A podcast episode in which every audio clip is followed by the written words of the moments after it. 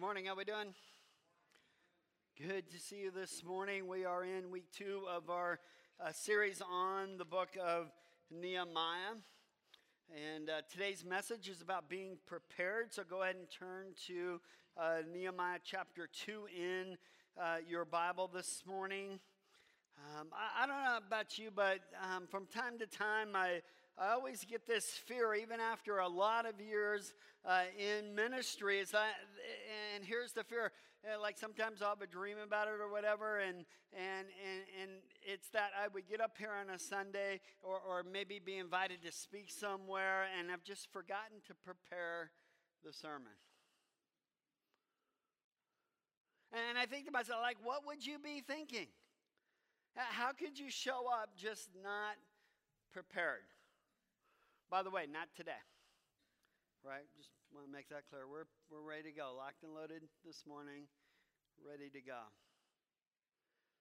I don't know, have you ever had that happen to you where you're supposed to be somewhere important, maybe, and either in a dream or just in your thoughts, you kind of like just blow it off? That there are times when, when people are in a position of great opportunity that they're just not prepared for. Right? Like, like you used to see it years back at the Oscars, right? Somebody would win uh, the Oscar that clearly didn't expect to win, and they would come up to accept their award, and, and uh, it's obvious that they just didn't prepare a thank you speech. It's because they didn't think in a million years that they would have won. The, the American poet William Matthews said this Unless a man has trained himself for his chance, the chance will only make him look ridiculous. See, if we want to be good leaders, if we want to make a difference in the world, we have to spend some time in preparation. And, a lot of people want the end result without putting in the effort, right? Like, I'd love to lose 20 pounds, but clearly I'm not willing to put in the effort. Not only we need to learn some stuff that we need to learn, but also we need to prepare ourselves emotionally for the challenges ahead. Because leadership's not easy. It's rewarding, it's hard work. A lot of times, work that nobody sees. It's work done out of the spotlight. It's about preparation. Well, football season is among us. How many people are excited about that? There's three. That's good. They're all Seahawk fans, right? No. Yeah, if you're like me, we're not excited about the season at all, right? Anyway, the great quarterback Dallas Cowboys, Roger Staubach, said this spectacular achievements come from unspectacular preparation. Nothing glamorous about getting ready. So today we're going to think about where you lead, whether it's in your family, whether it's at work, whether it is at church, where, wherever it is that you lead and all the possibilities there. And I just think this morning in this passage of Scripture, it'd be great for us to consider five ways in which we need to be prepared. So, five things to get ready for. Um, that's just a part of the preparation process. And the first one uh, is this uh, that is to get ready to wait. Go ahead and pull your uh, note sheets out and you can follow along with me. Last week we saw how Nehemiah became inspired with the idea of going to Re- Jerusalem and, and rebuilding the wall. So in chapter 1, he hears about the problem. Verse 1, remember it, it, said, Now it happened in the month of Chislev in the 20th year. Now, Chislev coincides with late November, early December. Chapter 2, verse 1, it says this In the month of Nisan, in the 20th year of King Artaxerxes, Here's my point. You can kind of see where I'm going here. Uh, Nisan coincides with late April, early May. So there was about a five or six month stretch of time in between when Nehemiah heard uh, about the problem and the time that he had a chance to actually do something about it, right? There was about six months of just flat out waiting. Now, as we're going to see, he didn't spend time just doing nothing during that six months. It, it, but there was a, a period of several months where Nehemiah's heart was on fire to do something about this problem, and, and he was just not able to do anything but wait. That, that's all he could do at that point. How many people are like good waiters? Not like serving food, but like you can wait. Sorry, that didn't make much sense, did it? Right? Like waiting is hard. You know what I've experienced? Uh, I've experienced that there is a waiting room where your vision of what God has for you um, that's in between, like the inception or the starting point of an idea and the conception of the point where it's realized. Like we started this church 20 years ago, anniversary celebration. Side note, uh, November 13th, mark that on your calendars. You'll want to be here for that. But when God first placed this crazy idea of planting a church, there was this waiting time of about a year before we got started. And then when we merged with Fairwood Community Church in 2008. There was this waiting period of like nine months or so. And I think God allows this time of waiting uh, so that um, He wants to see what we're going to do with the vision, right? Or, or, or the dream, or whatever you want to call it. Right? Where, Are we going to stoke the fire, or are we just going to let the fire die out? And, and I think when God gives us a vision, He, he gives us th- that opportunity for it to kind of incubate in our heart for a while. He gives it time to grow. And so you can expect some time of waiting. However, while you're waiting, you don't have to waste that time, right? Verses 2 and 3 say this And the king said to me, Why is your face sad, seeing that you're not sick? This is, is nothing but sadness of your heart. This is, or then I was very much afraid, and I said to the king, Let the king live forever. Why should not my face be sad when the city, the place of my father, father's graves, lies in ruins and its gates have been destroyed by fire? And so what Nehemiah did is he made the most of that waiting time. And, and, and you can pray about it, and you can have meetings with people who can help you with whatever that vision might be. You, you just get yourself prepared to do the work that God has for you. Which brings us to the second thing in this time of preparation, and that is to get ready for the, for the open door. So, in that five or six uh, month period of time that Nehemiah had been waiting, he'd been get, getting ready to share this opportunity with the king. Right? He knew eventually that day would come when the king would say, we see it in verse 4 the king said to me, What are you requesting? And so right away, Nehemiah knew that God had given favor with the king. And so his response uh, of the king wasn't like, you know, go away, Nehemiah. No, rather it was, what are you requesting? How can I help? And so Nehemiah knew that, that that time in prayer was extremely important. And when this interaction takes place, Nehemiah is ready. In verses 5 through 7, we'll look at it in a moment. He, he's like, Send me to, to Jerusalem so I can rebuild the city, rebuild the wall.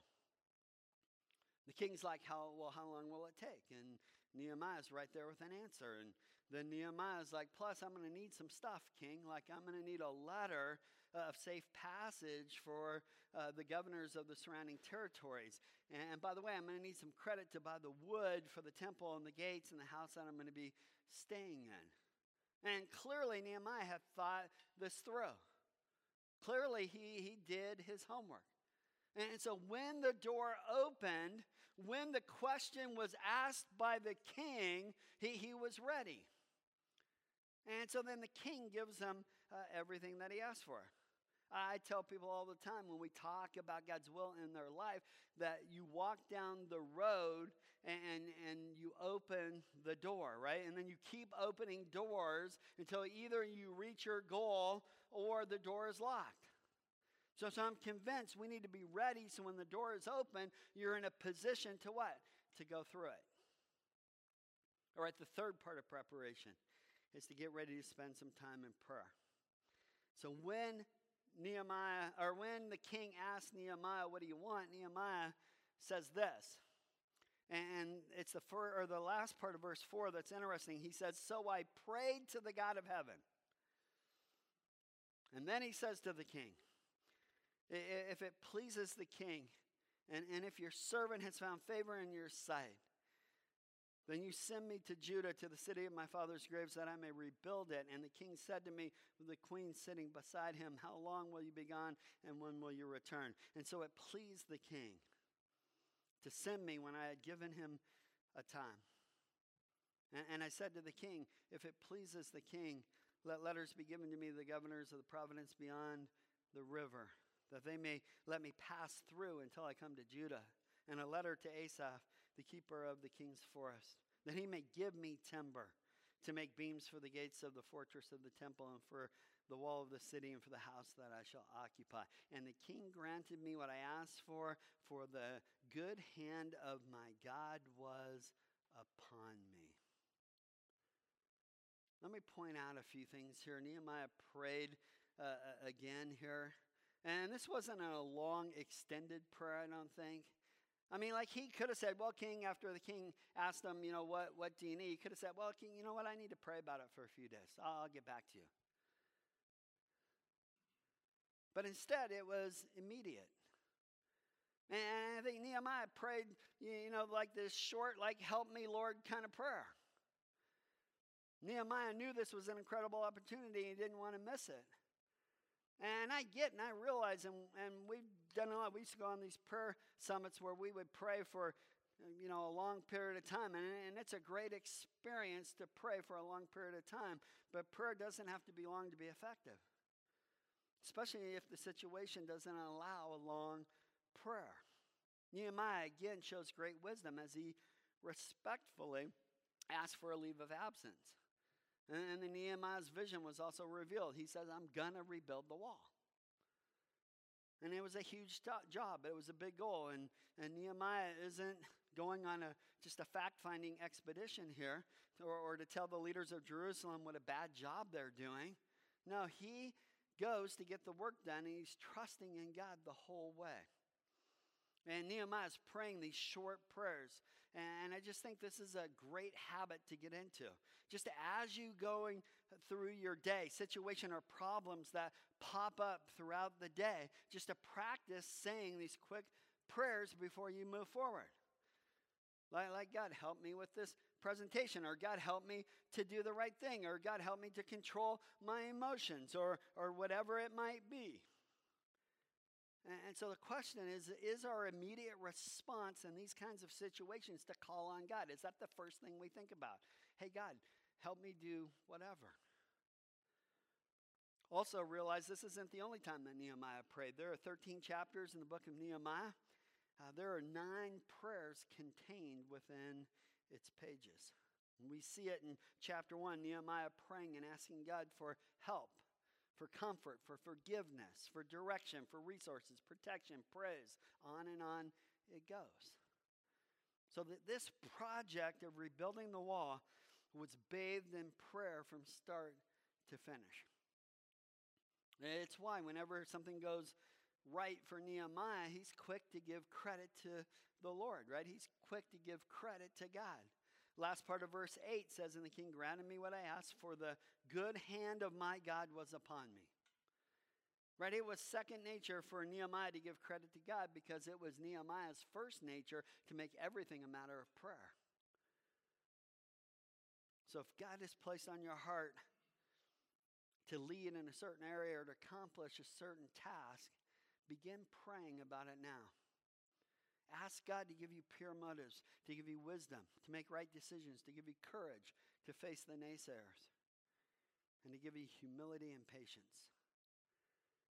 Right? Ask God to keep your ego in check or to provide what you need, to, to guide you with His hand day after day. Just make everything a matter of prayer.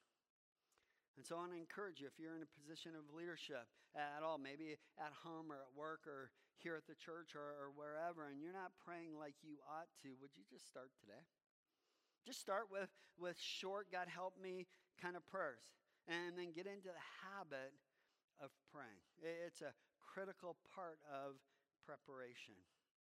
All right, the next part of preparation, number four, is to get ready for some late nights here's what happened. The king asked Nehemiah what he wanted. Nehemiah tells him, and the king delivers. And, and then Nehemiah travels 800 miles to Jerusalem, and, and he begins to check out this project, verses 9 through 12. Then I came to the governors of the province beyond the river um, and gave them the king's letters. Now, the king had sent me with officers of the army and horsemen. But when Sanballat the Horonite and Tobiah the Ammonite servant heard this, it displeased them greatly that someone had come to seek the welfare of the people of Israel. So I went to Jerusalem, and, and I was there three days, and then I rose in the night, and a, and a few men with me, and I told no one of what my God had put into my heart to do for Jerusalem. There's no animal with me but the one on which I rode. And, and I think that a lot of people have a, a heart that is touched like Nehemiah's for whatever God has called them to do. And maybe they have a heart of prayer, and maybe they have uh, the wisdom and the vision and the plan and the faith in Nehemiah.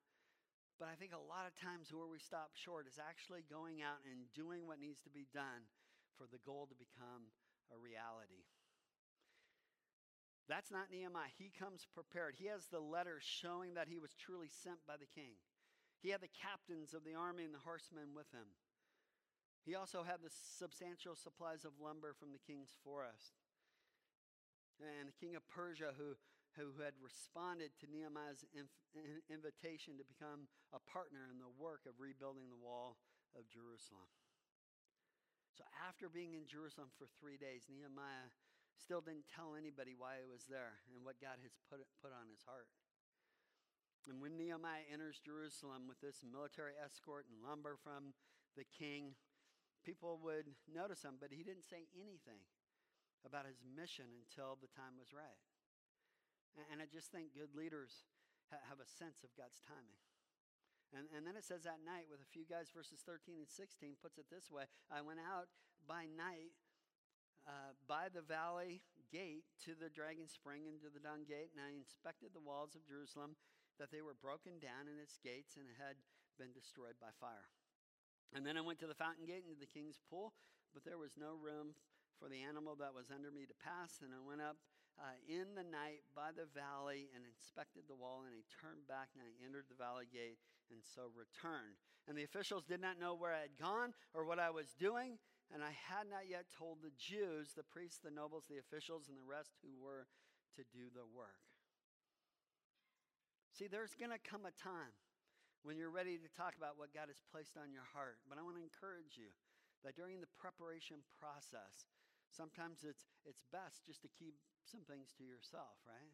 During the preparation process, you can ex- expect to spend late nights all alone, thinking and planning and gathering information and evaluating, praying, developing strategy, praying some more until the time is ready that you're to move forward. And, and here's the reality no one knows about the late nights, nobody knows about the extra hour, and nobody really needs to know about that stuff. Leaders understand that we just we just arrive early and leave late. That's just the way it works.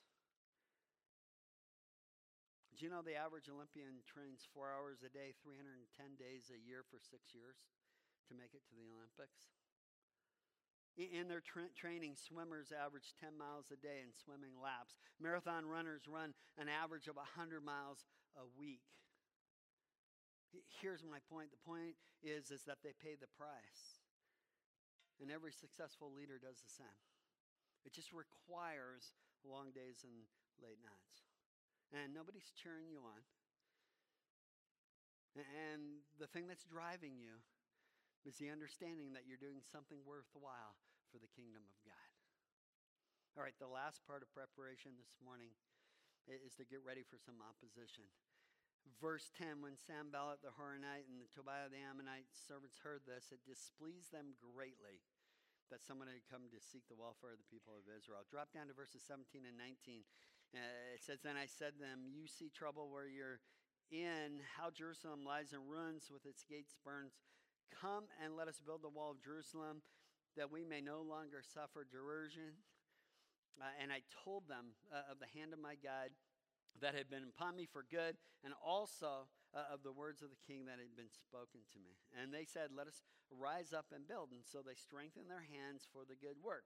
But when Sanballat the Horonite and Tobiah the Ammonite servant, and Geshem the Abraham heard of it, they jeered at us and they despised us, and they said, What is this thing that you're doing? Are you rebelling against the king? You know, one of the unfortunate side effects of leadership is that you will be criticized, right? Parents of teenagers with me? Right? I mean, it just happens. Yeah, you're going to be criticized. I had a guy one time we when we were uh, up at the school and we had our service in the gym and, and we got done and i was walking from the gym to the cafeteria where we had uh, coffee and donuts and all that kind of stuff and i'm walking up this ramp and this guy approaches me and he says this. He says um, hey i just wanted to tell you that was the worst sermon i've ever heard. I'm like wow that's encouraging. Thanks a lot. Right? It's just going to happen, right? People will be critical. It happened to David on the, on the battle of the Goliath, his brother Eliab, who didn't have the courage to face Goliath, by the way, but he, you know, had all kinds of uh, talk that he, that he said to David, right? Tell him to go back and tend the sheep. Probably the same with Nehemiah, right? His critics, no doubt, said things like, Who does he think he is? Like, does he really think he can build this wall? And notice the allegation in verse 19 Are you rebelling against the king? See, no leader is immune to criticism, and no leader, leader serves without opposition. And our job as leaders is to be, keep moving forward. Listen to Nehemiah's response in verse 20. He says, And I then replied to them, The God of heaven will make us prosper, and when his servants will arise and build, but you have no portion or right or claim in Jerusalem. Like, he doesn't argue with them, right? He doesn't try to convince them with a business plan or, or try to assure them that the king was on his side. No, he simply says this this is God's project, right? And God will give us success. He's like telling them, like, this doesn't involve you.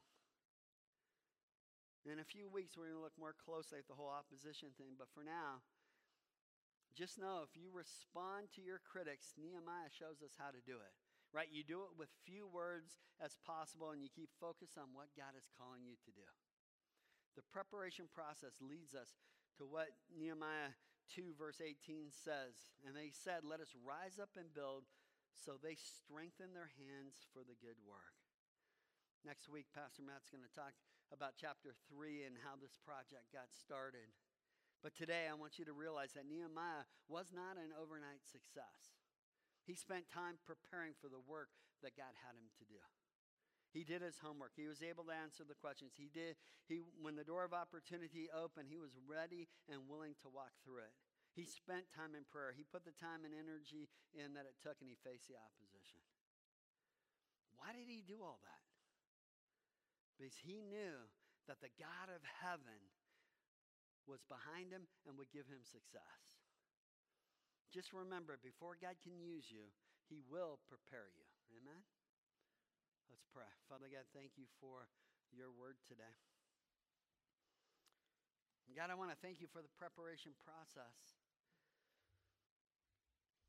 God, as we move forward in what you would have us to do here in our community, God, we want to be a people of prayer.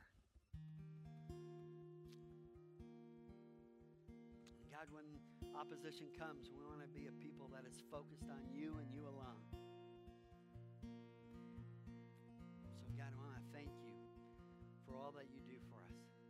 I want to thank you as we celebrated this morning that Jesus went to the cross for our sins. God, let us take that message of the gospel and let us speak, speak it loudly. And Father, use us to reach our community